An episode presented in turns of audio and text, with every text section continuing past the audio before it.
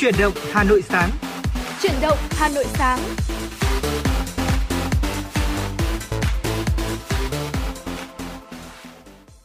Quý vị và các bạn đang đến với chuyển động Hà Nội sáng, chương trình của Đài Phát thanh và Truyền hình Hà Nội được phát sóng trực tiếp trên tần số FM 96 MHz. Đồng thời chương trình cũng được phát trực tuyến trên trang web hanoionline.vn. Ngày hôm nay thì hai MC đồng hành với quý vị trên tần số 96 MHz là Trọng Khương và Tuấn Kỳ. Chúng tôi sẽ cập nhật đến cho quý vị những thông tin thời sự đáng chú ý, những nội dung chúng tôi đã chuẩn bị để có thể chia sẻ bàn luận với quý vị. Đó là hôm nay ăn gì và nhìn ra thế giới. Ngoài ra thì quý vị ờ, cũng có thể là gửi tặng một món quà âm nhạc đến cho người thân, bạn bè của mình thông qua số điện thoại 024 3773 6688. Chúng tôi sẽ là cầu nối giúp quý vị đến gần hơn với những người thân yêu của mình thông qua làn sóng phát thanh trên tần số FM 96 MHz quý vị nhé. Vâng thưa quý vị, chương trình của chúng tôi được phát với chủ đề là tin tức và âm nhạc sẽ mang đến cho quý vị thính giả những à, khoảng thời gian thật là thư giãn trong buổi sáng ngày hôm nay, buổi sáng ngày 29 tháng À, à ừ, thưa, thưa quý vị là buổi sáng ngày 30 tháng 11 là ngày cuối cùng của tháng 11 và chúng ta cũng sẽ bước sang tháng 12 rồi có đúng không ạ? Và vâng hy vọng rằng là quý vị thính giả chúng ta sẽ có những khoảng thời gian tuyệt vời bên nhau. Nếu quý vị thính giả muốn tương tác với chúng tôi Tuấn Kỳ và Trọng Khương thì đừng quên số điện thoại đường dây nóng của chương trình là 024 3773 6688 quý vị thính giả nhé.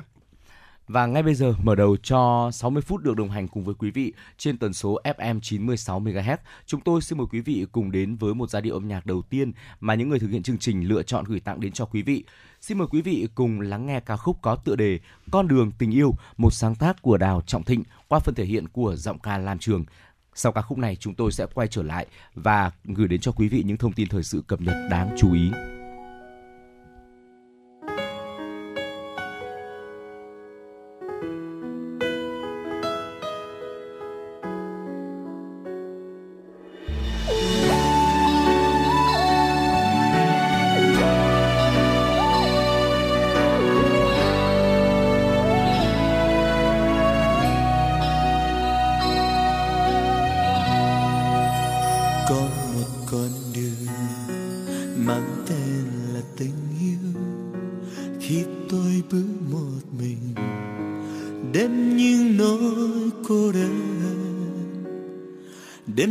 Từng làn gió thoảng, đến trong từng hạt mưa bay đến đây từ tiên nắng xa mai, đến khi ngàn ánh sao rơi trong bóng đêm.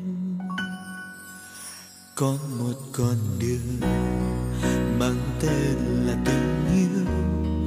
Một ngày khi em đến, xanh bước đi cùng tôi. Con nắng ấm giữa mùa tiếng hát trong cõi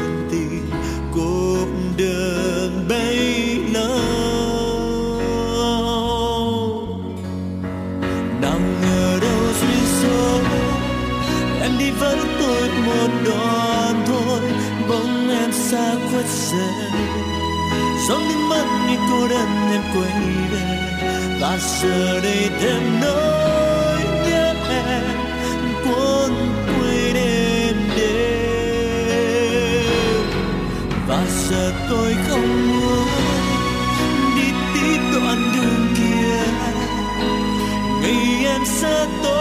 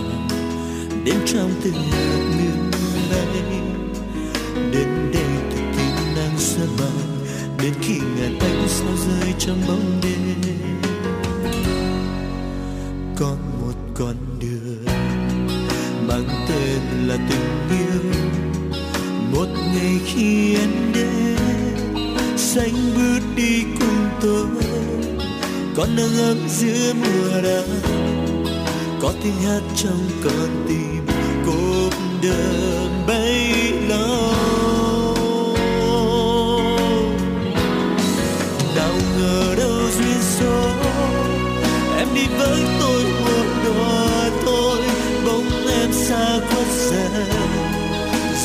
Dòng như cô đơn em quay về. Và giờ đây thêm nỗi nhớ em cuốn quay đêm đêm. Và giờ tôi không muốn đi tiếp đoạn đường kia. Ngày em xa tôi, giấc mơ kia đã tan rồi. Chỉ có thể yêu tình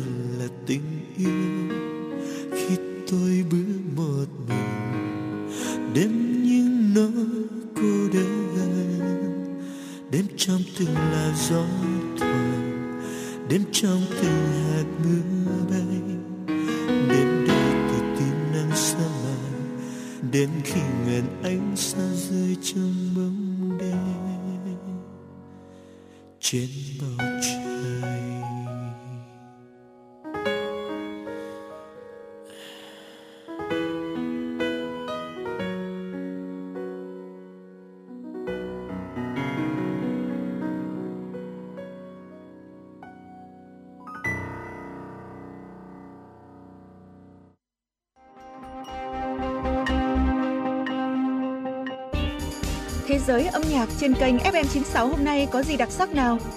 Những ca khúc nổi tiếng toàn cầu, những bản nhạc chạm đáy trái tim, những giọng ca chinh phục cả thế giới sẽ có trong chương trình ca nhạc nhẹ quốc tế.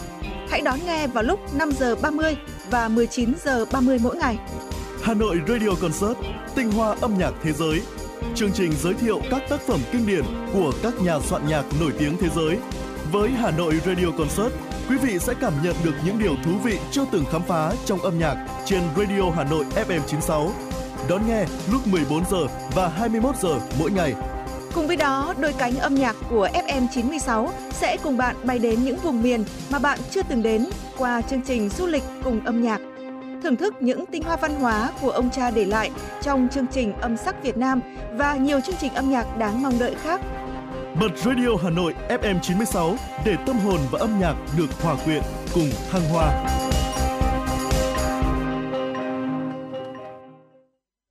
Thưa quý vị thính giả, tiếp tục với chương trình chuyển động Hà Nội cùng với chúng tôi. Xin mời quý vị thính giả cùng đến với một số thông tin thời sự đáng chú ý. Từ nay đến Tết Giáp Thìn, để đảm bảo duy trì mức tăng trưởng doanh thu bán lẻ cũng như kích cầu tiêu dùng, Bộ Công Thương sẽ triển khai chương trình khuyến mại tập trung quốc gia 2023 với mức ưu đãi lên đến 100%. Điểm nổi bật của tháng khuyến mại tập trung quốc gia năm nay là diễn ra trong thời gian cuối năm, sát Tết Nguyên đán Giáp Thìn, thời điểm nhu cầu mua sắm của người dân cao nhất trong năm. Tất cả các doanh nghiệp đều có quyền hưởng ứng tham gia chương trình khuyến mại tập trung quốc gia 2023 bằng việc chủ động thực hiện nhiều hoạt động khuyến mại với nội dung đa dạng, hấp dẫn, hướng đến khách hàng. Bên cạnh đó, doanh nghiệp cũng đồng thời phải đảm bảo việc thực hiện các hoạt động khuyến mại hợp pháp, trung thực. Các chương trình khuyến mại phải đăng ký giá trước khuyến mại và đăng ký giá khuyến mại để Cục Xúc tiến Thương mại và Tổng cục Quản lý Thị trường kiểm soát bình ổn giá. Cục Xúc tiến Thương mại sẽ kết hợp với các nhà mạng để nhắn tin tới người tiêu dùng để họ biết rõ thông tin, không bỏ lỡ các chương trình. Thưa quý vị, theo báo cáo vừa được Tổng cục Thống kê công bố mới đây, chỉ số giá tiêu dùng CPI tháng 11 năm 2023 tăng 0,25% so với tháng trước, tăng 3,45% so với cùng kỳ năm ngoái. Lạm phát cơ bản tăng 4,27%. Trong số mức tăng 0,25% của CPI tháng 11 có 8 nhóm hàng hóa và dịch vụ có chỉ số giá tăng, hai nhóm hàng có chỉ số giá giảm. Riêng nhóm thiết bị và đồ dùng gia đình không biến động.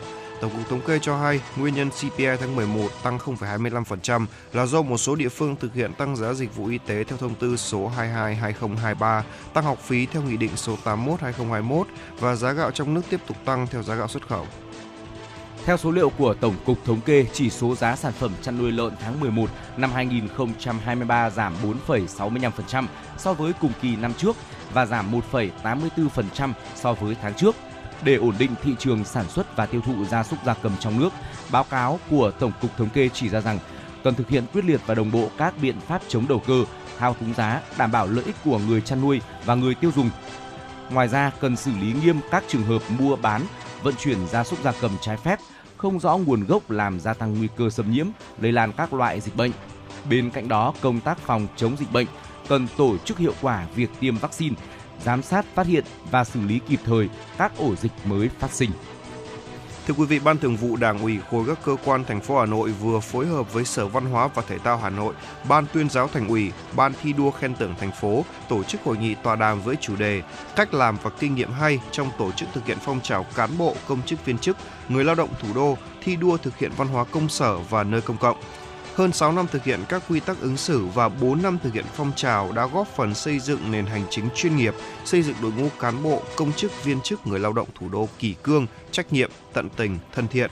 Tại tọa đàm, các tham luận cũng chia sẻ kinh nghiệm, nhiều mô hình, cách làm hay trong việc xây dựng văn hóa công sở. Tọa đàm không chỉ đặt ra những vấn đề trong công tác xây dựng chuẩn mực người Hà Nội thanh lịch văn minh, mà còn là dịp để nêu cao ý thức trách nhiệm của mỗi cán bộ đảng viên gương mẫu, tự giác tu dưỡng rèn luyện đạo đức, đồng thời thực hiện nghiêm các quy định của Đảng về nêu gương về những điều đảng viên không được làm, trong đó cán bộ giữ cương vị càng cao càng phải tiên phong gương mẫu. Vâng thưa quý vị thính giả, vừa rồi là một số những thông tin thời sự đáng chú ý được biên tập viên Lan Hương đã cập nhật và gửi về cho chương trình chuyển động Hà Nội cùng chúng tôi. Vâng thưa quý vị thính giả, à, chúng ta tiếp tục à, ngay sau đây sẽ là tiểu mục hôm nay ăn gì và hãy cùng tìm hiểu những loại bánh đặc sản lâu đời ở Hà Nội quý vị thính giả nhé. Thưa quý vị, các loại bánh đặc sản Hà Nội làm quà đã có từ cách đây hàng chục, thậm chí là hàng trăm năm. Cái thời mà bánh được gọi là thức quà vặt Hà Nội, thường được ăn vào buổi sáng. Giờ thì đã là đặc sản Hà Nội có thể làm quà biếu rồi, rất là nổi tiếng. Và cứ nhắc đến là ông bà ta ngày xưa ai cũng nhớ. Có những món trở thành bữa ăn chính trong ngày, cũng có những món vẫn là món quà vặt không thể thiếu trong đời sống người dân thủ đô đó là những loại bánh nào? Hãy cùng chuyển động Hà Nội đi tìm hiểu thật là chi tiết quý vị nhé. Vâng thưa quý vị, đầu tiên là một loại bánh phải gọi là tuổi thơ mà ai cũng chắc chắn đã ăn rồi. Thế anh Khương hay là tôi thì đều hay là thế hệ xa hơn nữa thì đều rất yêu thích món bánh này. Đó chính là một món bánh cốm ở Nguyên Ninh.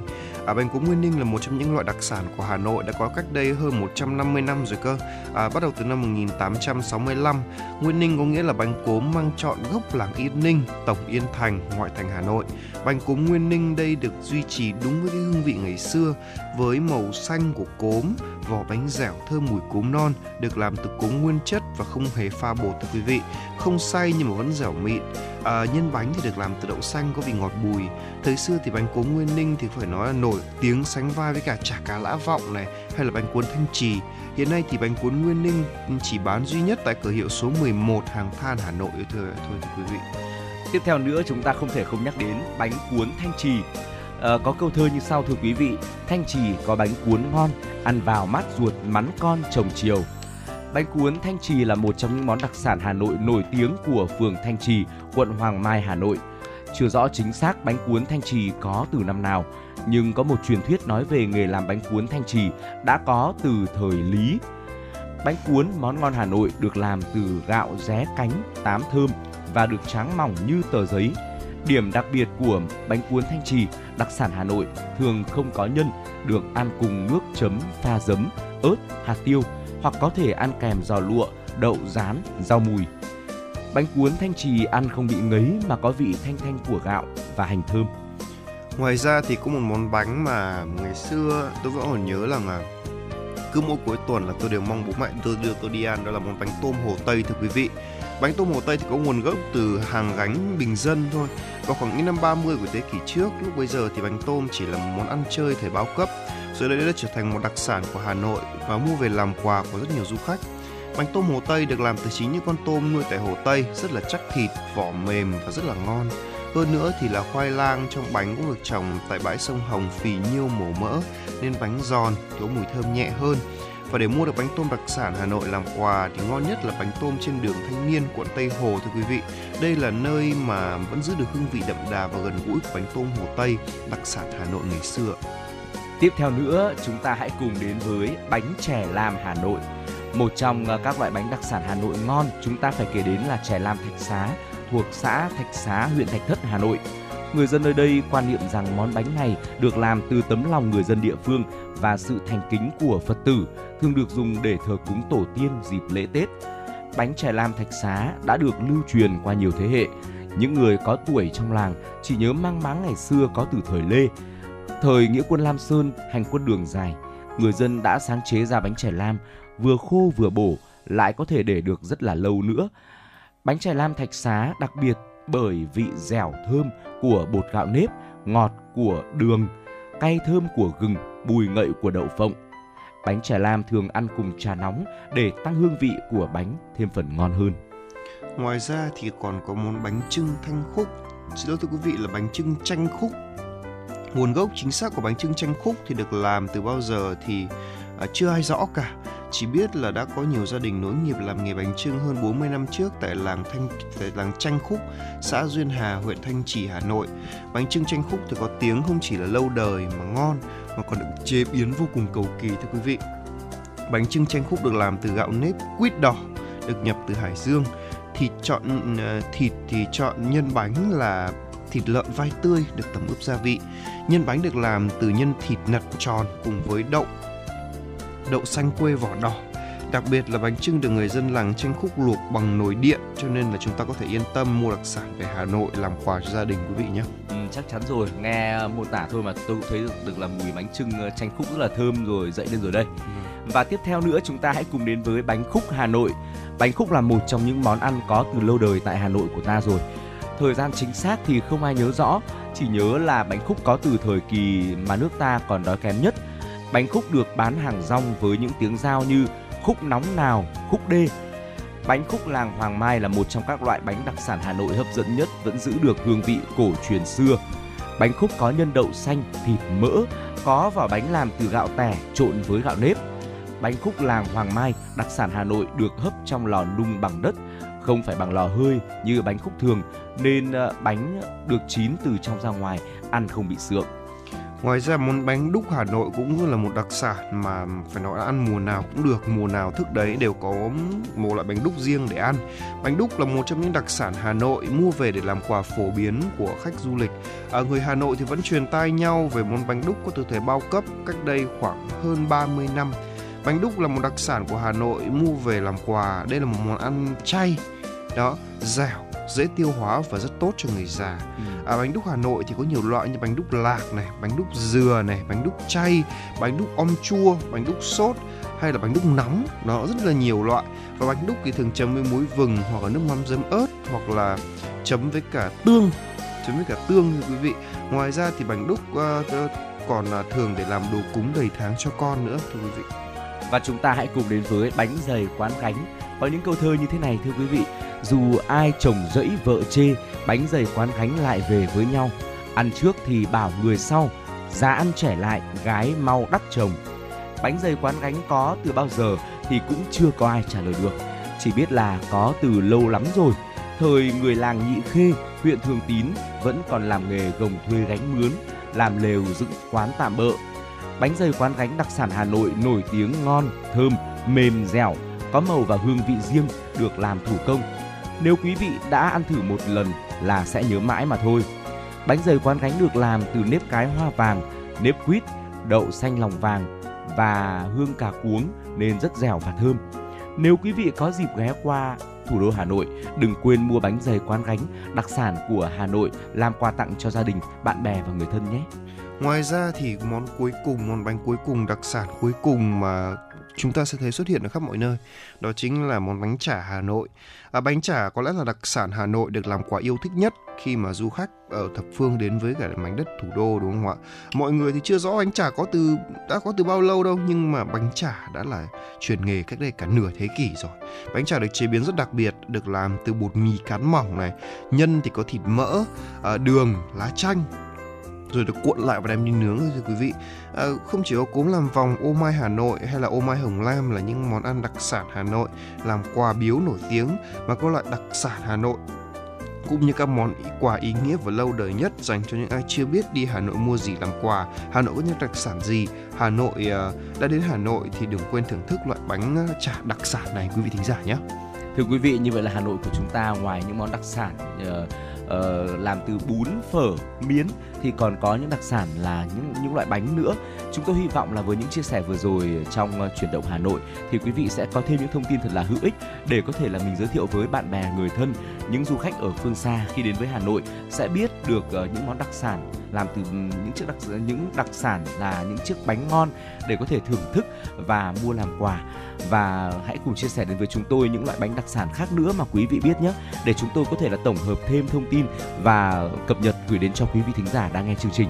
Còn bây giờ thì xin mời quý vị cùng quay trở lại với không gian âm nhạc. Hãy cùng chúng tôi đến với ca khúc có tựa đề Em về tinh khôi, một sáng tác của nhạc sĩ Quốc Bảo qua phần thể hiện của giọng ca Hà Trần. Xin mời quý vị cùng lắng nghe.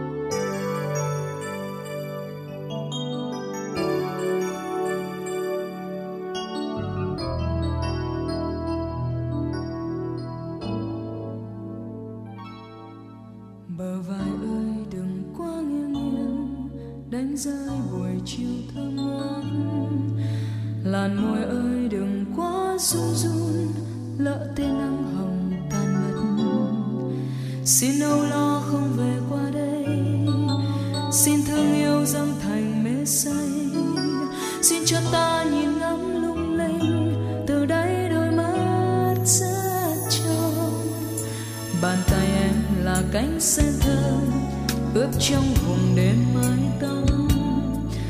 Nụ thanh xuân còn ấp en ơi, nếp xinh áo lụa thơ ngây. Xuyên trăm năm em về tinh khôi, đôi tay ta dang rộng hân hoan. Xin cho ta một khắc gieo ca vui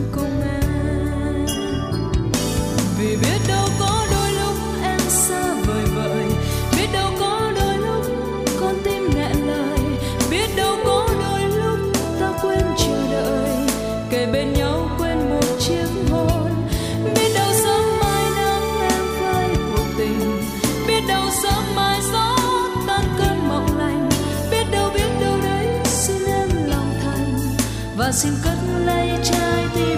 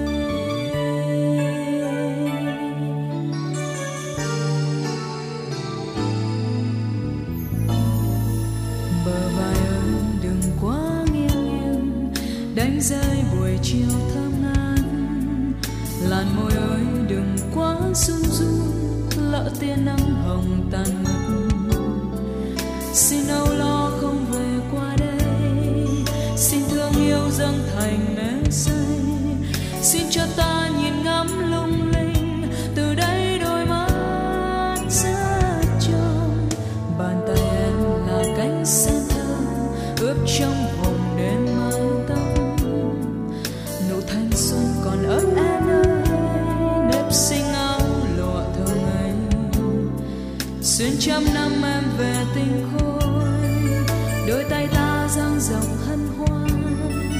Xin cho ta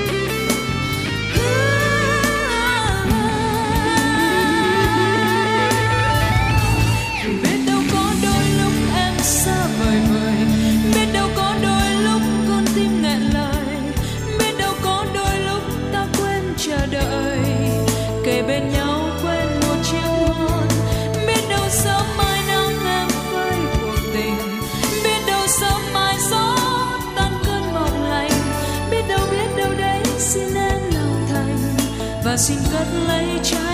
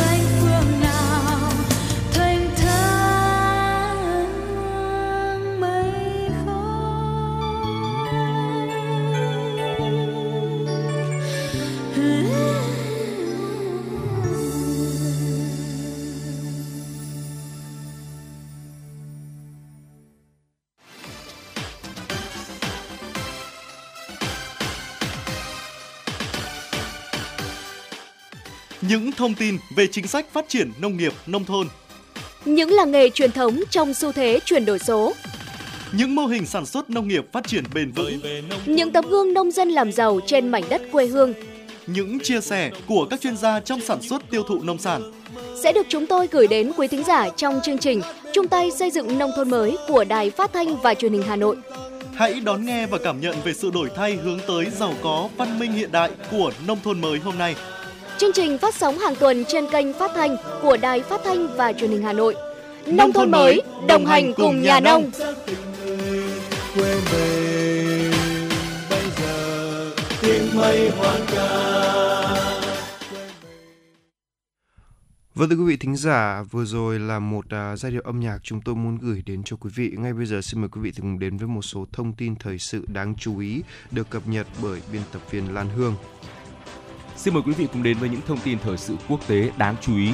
Các đại biểu của gần 200 quốc gia sẽ gặp nhau vào ngày mai để tham dự hội nghị thượng đỉnh lần thứ 28 các bên tham gia Công ước khung Liên Hợp Quốc về biến đổi khí hậu COP28 tại Dubai, UAE, bàn về nhiều vấn đề như carbon thấp, nhiên liệu hóa thạch.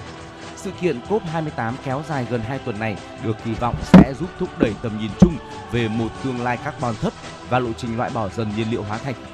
COP28 với chủ đề gắn kết, hành động hiệu quả diễn ra trong bối cảnh thế giới đang trải qua một năm kỷ lục về nhiệt độ và những cam kết về khí hậu hiện nay là không đủ để ngăn chặn những tác động tồi tệ nhất của sự kiện nóng lên toàn cầu.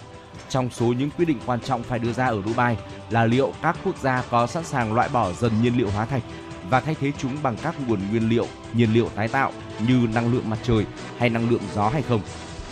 Thưa quý vị thính giả, thông tin quốc tế đáng chú ý tiếp theo mà chúng tôi muốn gửi cho quý vị thính giả đó là Bộ Y tế Công cộng Thái Lan đang kêu gọi các nhà nhập khẩu mì ăn liền kiểm tra dư lượng ethylene oxide trong sản phẩm.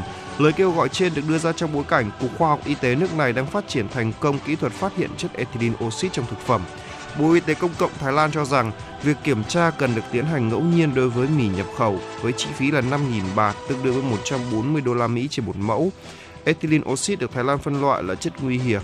Đừng, bất kỳ thực phẩm nào có chứa chất này đều được liệt vào danh mục thực phẩm kém tiêu chuẩn. Ethylene oxide có thể làm biến đổi gen gây bệnh ung thư, đồng thời gây ảnh hưởng đến hệ thống sinh sản. Tiêu thụ ethylene oxide quá mức cũng có thể gây kích thích mắt, da và hệ hô hấp cũng như hệ thần kinh trung ương. Bộ Y tế Indonesia đã chi 16 tỷ rupiah, tương đương khoảng 1 triệu đô la Mỹ, thí điểm thả mũi vằn mang vi khuẩn Wolbachia tại 5 thành phố để đánh giá khả năng phòng ngừa dịch sốt xuất huyết. Đây là các thành phố đang có dịch sốt xuất huyết diễn biến phức tạp, ở mức cao hơn tỷ lệ 10 người trên 100.000 người dân. Bên cạnh phân bổ ngân sách từ Bộ Y tế, các thành phố cũng trích từ nguồn ngân sách địa phương 500 triệu rupiah, tương đương khoảng 32.000 đô la Mỹ để triển khai chương trình. Bộ trưởng Bộ Y tế Indonesia nhấn mạnh, việc triển khai thí điểm thả mũi vằn mang vi khuẩn Wolbachia được tiến hành với sự tham vấn, đồng thuận của người dân địa phương, đồng thời được triển khai bởi các chuyên gia y tế của Đại học Gajah Thưa quý vị, một máy bay chở khách sử dụng 100% nguyên liệu hàng không bền vững đã hoàn thành chặng bay đầu tiên từ Anh đến Mỹ. Sự kiện này cho thấy tiềm năng của việc sử dụng các loại nguyên liệu sạch ít thải ra khí carbon trong ngành hàng không. Chuyến bay của hàng không Virgin Atlantic khởi hành từ London, Anh Quốc tới New York, Mỹ. Đây là lần đầu tiên một máy bay thương mại đường bay đường dài với 100% nguyên liệu bền vững được sử dụng.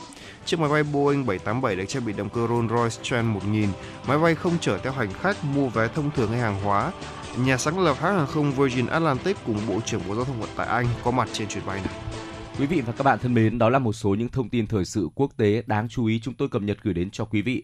Tiếp nối chương trình, xin mời quý vị cùng quay trở lại với không gian âm nhạc. Lắng nghe ca khúc có tựa đề Hương đất, một sáng tác của nhạc sĩ Trọng Đài qua phần thể hiện của nghệ sĩ ưu tú Mai Hoa. Sau ca khúc này chúng tôi sẽ quay trở lại và đồng hành với quý vị trong chuyên mục Nhìn ra thế giới. Cho thân hạt gạo nguyên lành chuỗi ra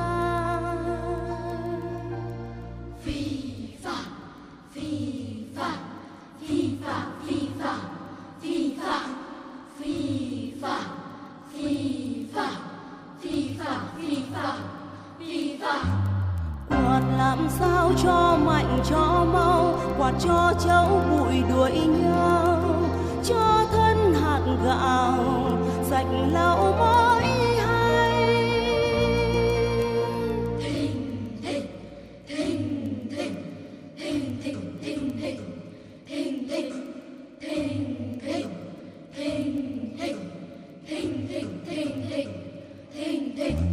dạ cho đều chân cho cám nhỏ ra tức thì hạt gạo thành thân ngọc ngà.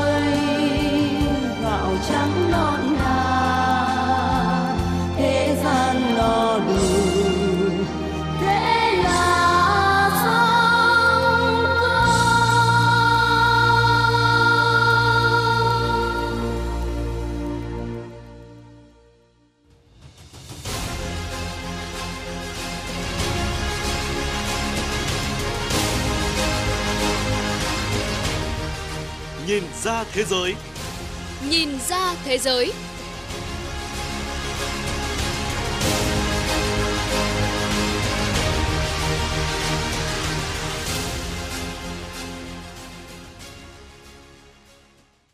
Xin kính chào quý vị và các bạn. Mời quý vị và các bạn đến với chuyên mục Nhìn ra thế giới của Đài Phát thanh Truyền hình Hà Nội. Thưa các bạn, tình trạng ô nhiễm môi trường, biến đổi khí hậu, thiên tai, lụt bão, đô thị hóa và di dân gia tăng là điều kiện thuận lợi cho các dịch bệnh truyền nhiễm xuất hiện, lây lan và bùng phát tại nhiều quốc gia trên thế giới. Trung Quốc đang phải đối mặt với tình trạng quá tải bệnh nhân do dịch hô hấp bí ẩn. Bangladesh nhiều tháng qua tiếp tục là tâm điểm của dịch sốt xuất huyết. Còn tại Zimbabwe, dịch tả đang đe dọa cuộc sống của hàng trăm người già và trẻ nhỏ ở đây. Tình trạng này đòi hỏi sự nỗ lực của chính phủ các nước và cộng đồng quốc tế, cũng như ý thức của mỗi người dân trong việc ngăn chặn dịch bệnh và đảm bảo một cuộc sống an toàn, khỏe mạnh hơn. Về vấn đề này, mời quý vị và các bạn cùng nghe bài phân tích của biên tập viên Minh Nguyệt ngay sau đây.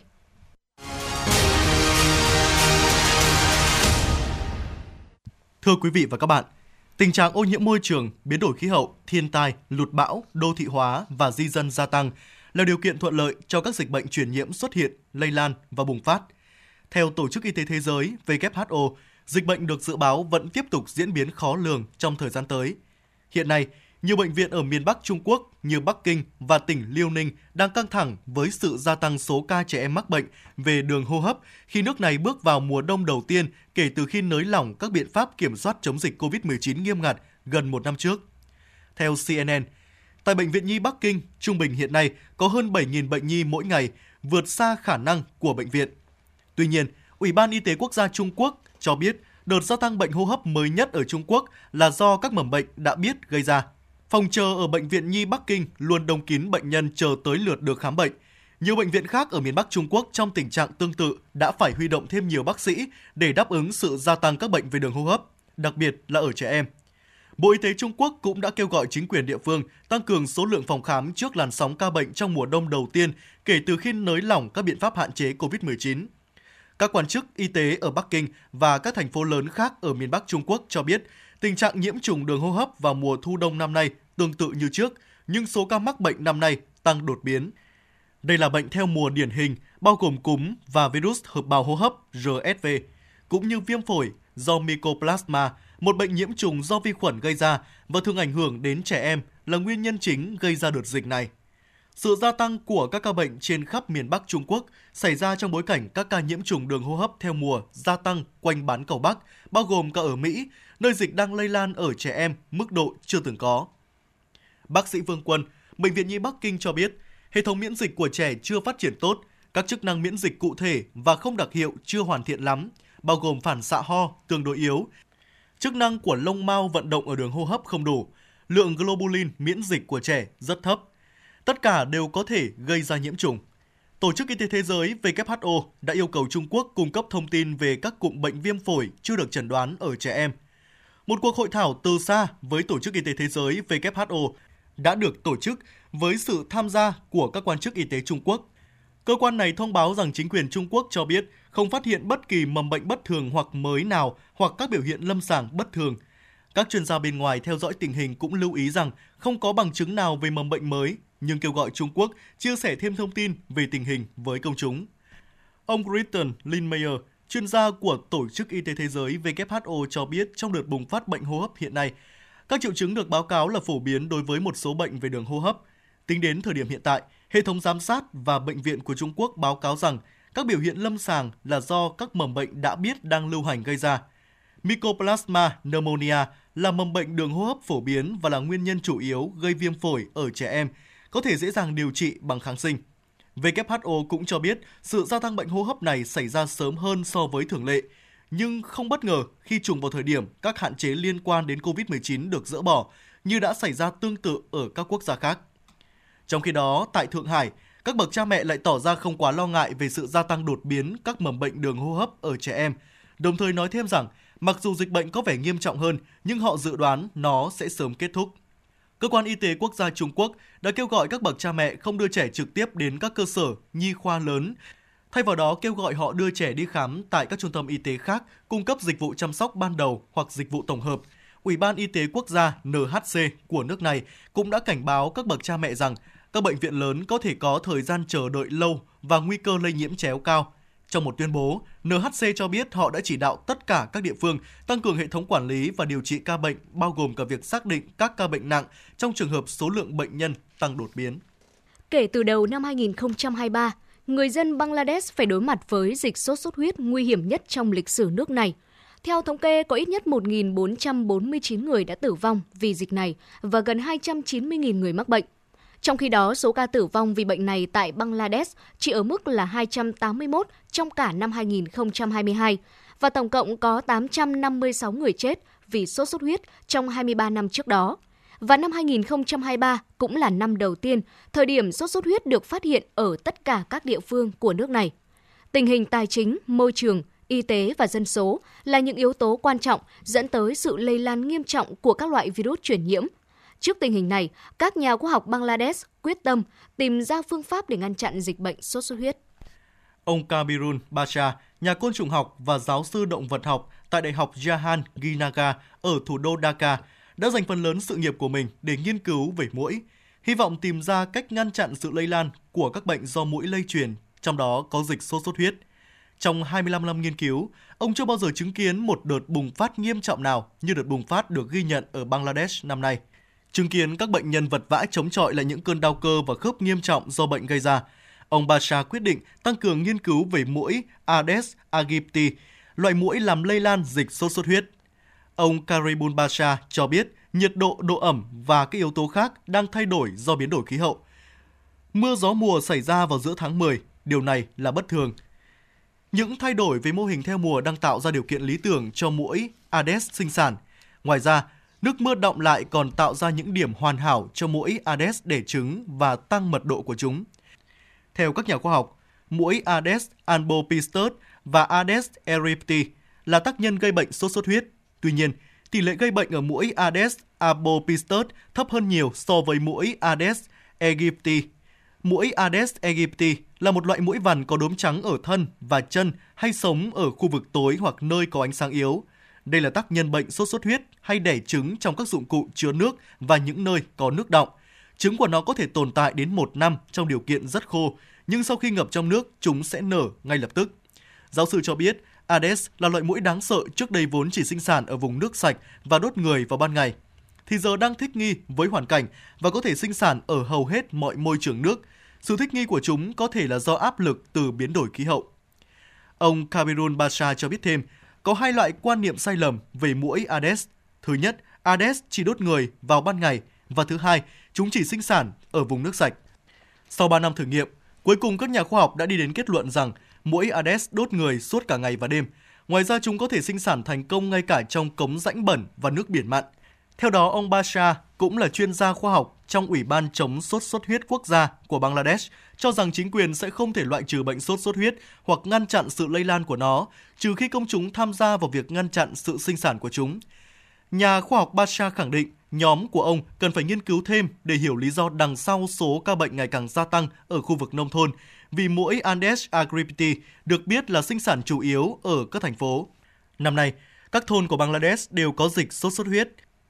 Các nhà khoa học cần hiểu rõ hơn qua nhiều nghiên cứu khi xem mũi Aedes albositus ở vùng nông thôn đang lây lan bệnh hay là Aedes aegypti ở thành thị đã di chuyển đến các ngôi làng. Cuộc sống bấp bênh của người dân Bangladesh là một yếu tố quan trọng trong việc lây truyền loại virus gây sốt xuất huyết. Đây là một trong những quốc gia nghèo nhất thế giới, với gần một nửa dân số có thu nhập dưới 1 đô la một ngày, đồng thời là một trong những nơi có mật độ dân số cao nhất ở châu Á. Có nghĩa là loại virus này đang lây lan với tốc độ rất nhanh. Những yếu tố này góp phần lớn vào sự lây lan vì điều kiện vệ sinh của người dân sống ở các khu ổ chuột thực sự tồi tàn. Cho dù hiện tại chưa có phương pháp chữa trị hoặc phương pháp điều trị cụ thể nào cho dịch bệnh này, tuy nhiên, việc xác định nhanh chóng các triệu chứng của bệnh và sớm nhập viện là điều rất quan trọng trong việc điều trị bệnh. Còn tại Zimbabwe, dịch tả đang đe dọa cuộc sống của hàng trăm người già và trẻ nhỏ. Các cơ quan y tế nước này báo cáo hơn 155 trường hợp tử vong và số lượng các ca bệnh tả mới đang tăng với tốc độ nhanh nhất kể từ đợt bùng phát dịch bệnh lây qua đường nước mới nhất bắt đầu vào tháng 2. Điều này đã khiến chính phủ Zimbabwe yêu cầu hạn chế các cuộc tụ họp công cộng và bán thực phẩm, đồng thời giám sát việc chôn cất ở tất cả các khu vực bị ảnh hưởng bởi dịch tả sau khi số ca mắc bệnh tăng vọt. Theo Bộ Y tế Zimbabwe, cho đến nay, nước này đã ghi nhận 155 trường hợp tử vong liên quan đến bệnh tả, trong số hơn 8.787 trường hợp mắc bệnh nặng. Chính quyền nước này tuần qua đã phải ban bố tình trạng khẩn cấp ở thủ đô Harare, nơi có số ca nhiễm mới cao nhất. Theo các nhà chức trách, điểm nóng của đợt bùng phát mới nhất này là ở vùng ngoại ô Kuwazana, đông dân cư, nơi chiếm tới 50% số ca mắc bệnh và tử vong trên toàn thủ đô Harare. Nguyên nhân của đợt dịch được cho là do nguồn cung cấp nước sạch thất thường, rác thải không được thu gom và nước thải chảy trên đường phố. Nhiều người dân đã đào giếng để đáp ứng nhu cầu nước sinh hoạt. Việc thiếu nhân viên y tế để điều trị các ca bệnh cũng như thiếu nguồn lực để ngăn chặn sự lây truyền bệnh khiến tình hình trở nên trầm trọng hơn. Chị Bertha Rizzi, người dân ở Kuwajana cho biết, nước từ các giếng khoan cũng đã bị ô nhiễm, thậm chí nước máy còn tệ hơn. Người dân đang bối rối không biết uống từ nguồn nước nào là an toàn. Chính quyền thành phố Harare đã phân phát thuốc xử lý nước cho người dân như một phần trong nỗ lực chống lại dịch tả, đồng thời khuyến cáo người dân không nên bắt tay, không ăn uống tại các cuộc tụ tập công cộng và không mua thực phẩm từ những người bán hàng rong. Ngoài thủ đô Harare, dịch tả cũng đang lây lan nhanh chóng và ảnh hưởng đến nhiều khu vực hành chính tại 45 trên 62 huyện và trên toàn bộ 10 tỉnh của cả nước. Đợt bùng phát dịch lần này cũng được dự báo có thể vượt qua biên giới. Các nước láng giềng bao gồm Malawi, Nam Phi và Mozambique cũng thường xuyên trải qua các đợt bùng phát dịch tả trong quá khứ. Trước đó, đợt bùng phát dịch tả năm 2008 tại Harare cũng đã khiến ít nhất 100.000 người mắc bệnh, trong đó hơn 4.000 người tử vong, dẫn đến tê liệt các dịch vụ cơ bản trong nước. Một môi trường trong lành, sạch sẽ hơn sẽ góp phần hạn chế dịch bệnh truyền nhiễm lây lan. Và cộng đồng quốc tế có thể quản lý tốt việc kiềm chế dịch bệnh ở mức thấp nhất nếu có sự góp sức chung tay của các chính phủ và mỗi người dân – và tới đây một nhìn ra thế giới của Đài Phát thanh Truyền hình Hà Nội xin được khép lại. Cảm ơn quý vị và các bạn đã đồng hành cùng chúng tôi. Xin chào và hẹn gặp lại.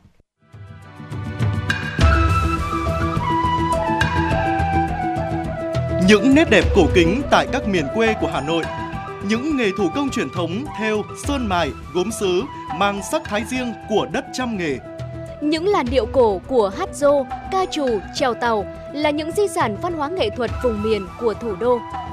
Sự đổi thay của các sản phẩm thủ công truyền thống từng bước vươn ra thế giới, gặp gỡ những nghệ nhân, doanh nghiệp phát triển, mở rộng và quảng bá tinh hoa đất trăm nghề. Tất cả sẽ được gói gọn trong chương trình Tinh hoa làng Việt. Quý vị thính giả hãy đón nghe trên sóng phát thanh của Đài Phát thanh và Truyền hình Hà Nội để khám phá và trân trọng những giá trị văn hóa truyền thống của thủ đô.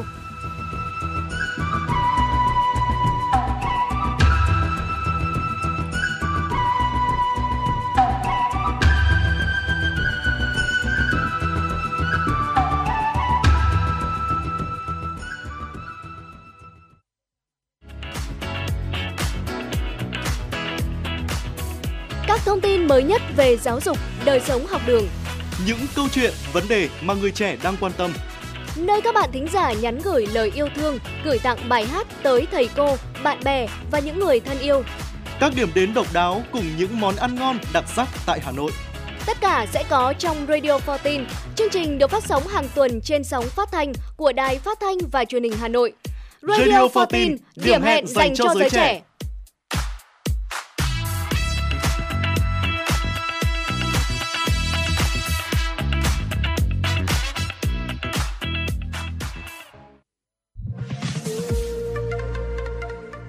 Podcast Đài Hà Nội, Hà Nội tin mỗi chiều. Những dòng tin tức nóng hổi đang được dư luận quan tâm sẽ được bình luận dưới góc nhìn của nữ biên tập viên xinh đẹp Khánh Hà cùng với sự đồng hành cùng các chuyên gia và cố vấn. Bánh trưng, bánh lò, trưng gai. Podcast Đài Hà Nội, tiếng nói từ Hà Nội. Phát hành lúc 18 giờ hàng ngày trên 5 nền tảng app Hà Nội On, web Hà Nội Online.vn, Apple Podcast, Spotify, Google Podcast. Mời quý vị và các bạn đón nghe. Podcast Đài Hà Nội, Hà Nội tin mỗi chiều.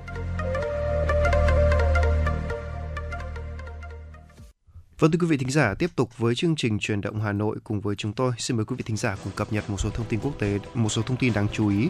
Thưa quý vị, 80 gian hàng tại các khu ẩm thực quốc tế và ẩm thực đặc sắc của Hà Nội được giới thiệu tại lễ hội văn hóa ẩm thực Hà Nội năm 2023. Lễ hội diễn ra từ ngày mùng 1 đến ngày mùng 3 tháng 12 tại công viên Thống Nhất, phố Trần Nhân Tông, Hà Nội. Lễ hội được chia ra thành nhiều khu ẩm thực, khu giới thiệu không gian văn hóa ẩm thực của các làng nghề tiêu biểu và các hoạt động trình diễn của nghệ nhân làng nghề truyền thống của Hà Nội. Khu vực bán hàng và thưởng thức ẩm thực của các tỉnh thành được giới thiệu đặc sản một số vùng miền. Khu ẩm thực quốc tế giới thiệu các món ăn đặc trưng của một số quốc gia và không gian trưng bày vật dụng, sản phẩm tiêu biểu của các nước như Ấn Độ, Iran, Sri Lanka, Mông Cổ, Azerbaijan, Azerbaijan, Malaysia, Myanmar, Philippines. Bên cạnh đó, người dân và du khách sẽ được tham gia các trò chơi dân gian, giao lưu văn hóa, văn nghệ, ẩm thực với các quốc gia, trình diễn nghệ thuật truyền thống, ca trù, trèo, hát sẩm, à, hát chống quân, hát dô, hát à, múa bồng tân triều, cồng chiêng của người Mường. Công an thành phố Hà Nội khuyến cáo người dân nhất là nam giới độc thân về hiện tượng lừa đảo, làm quen trên mạng xã hội. Ban đầu các đối tượng đưa hình ảnh đại diện là những cô gái trẻ đẹp, thánh thiện, vừa làm quen, trò chuyện tạo tình cảm để kết bạn trên mạng, tìm hiểu về đời sống của nhau. Sau thời gian thao túng tâm lý, các đối tượng sắp xếp ý đồ lừa đảo chiếm đoạt tài sản.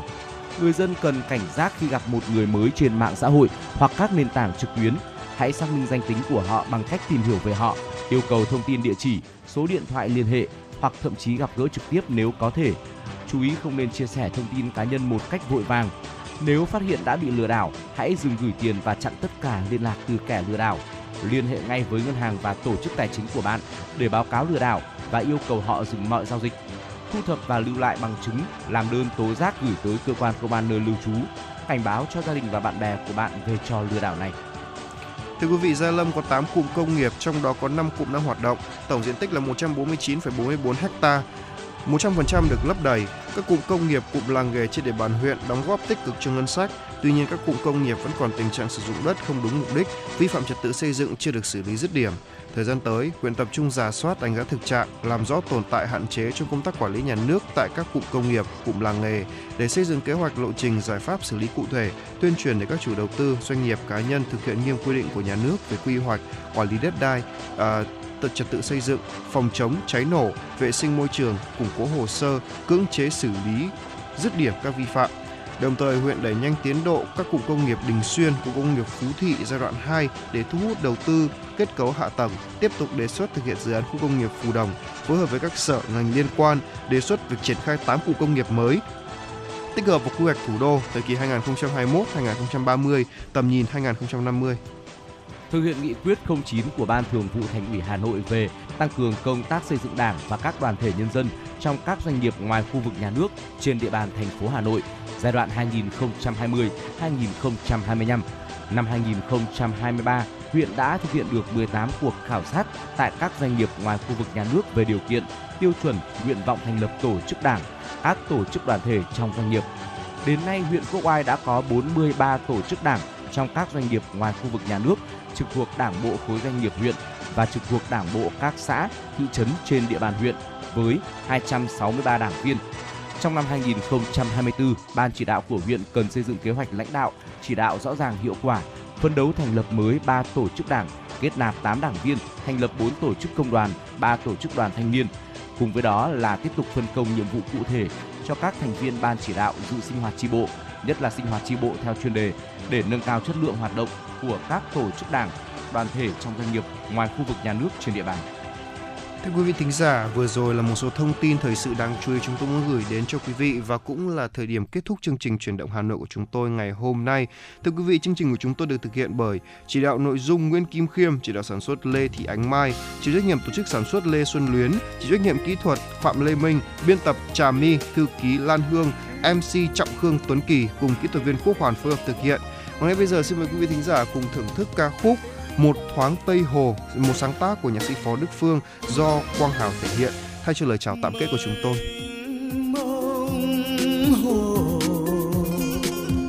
sương thu tan trong gió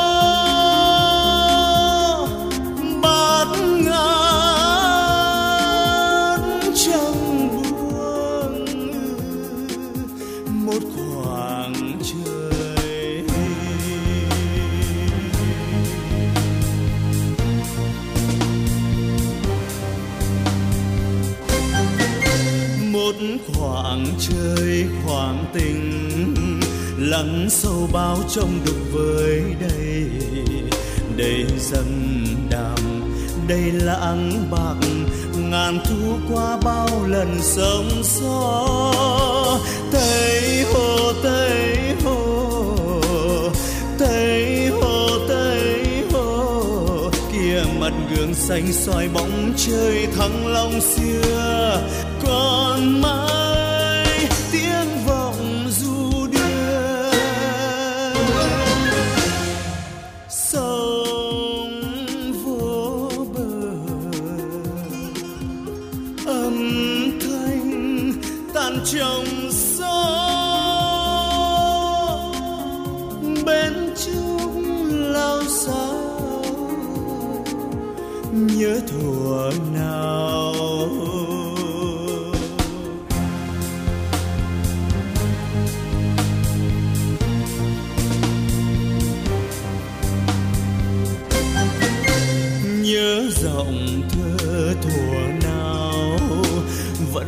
bóng dương hương thu thảo. Đầy nghi tạm, kia trúc bạch hồn xe trong vuông lụa xưa đó. Tây hồ tây hồ tây hồ tây hồ. Tin này xin đêm soi bóng mắt gương trong xanh, soi bóng nước trời long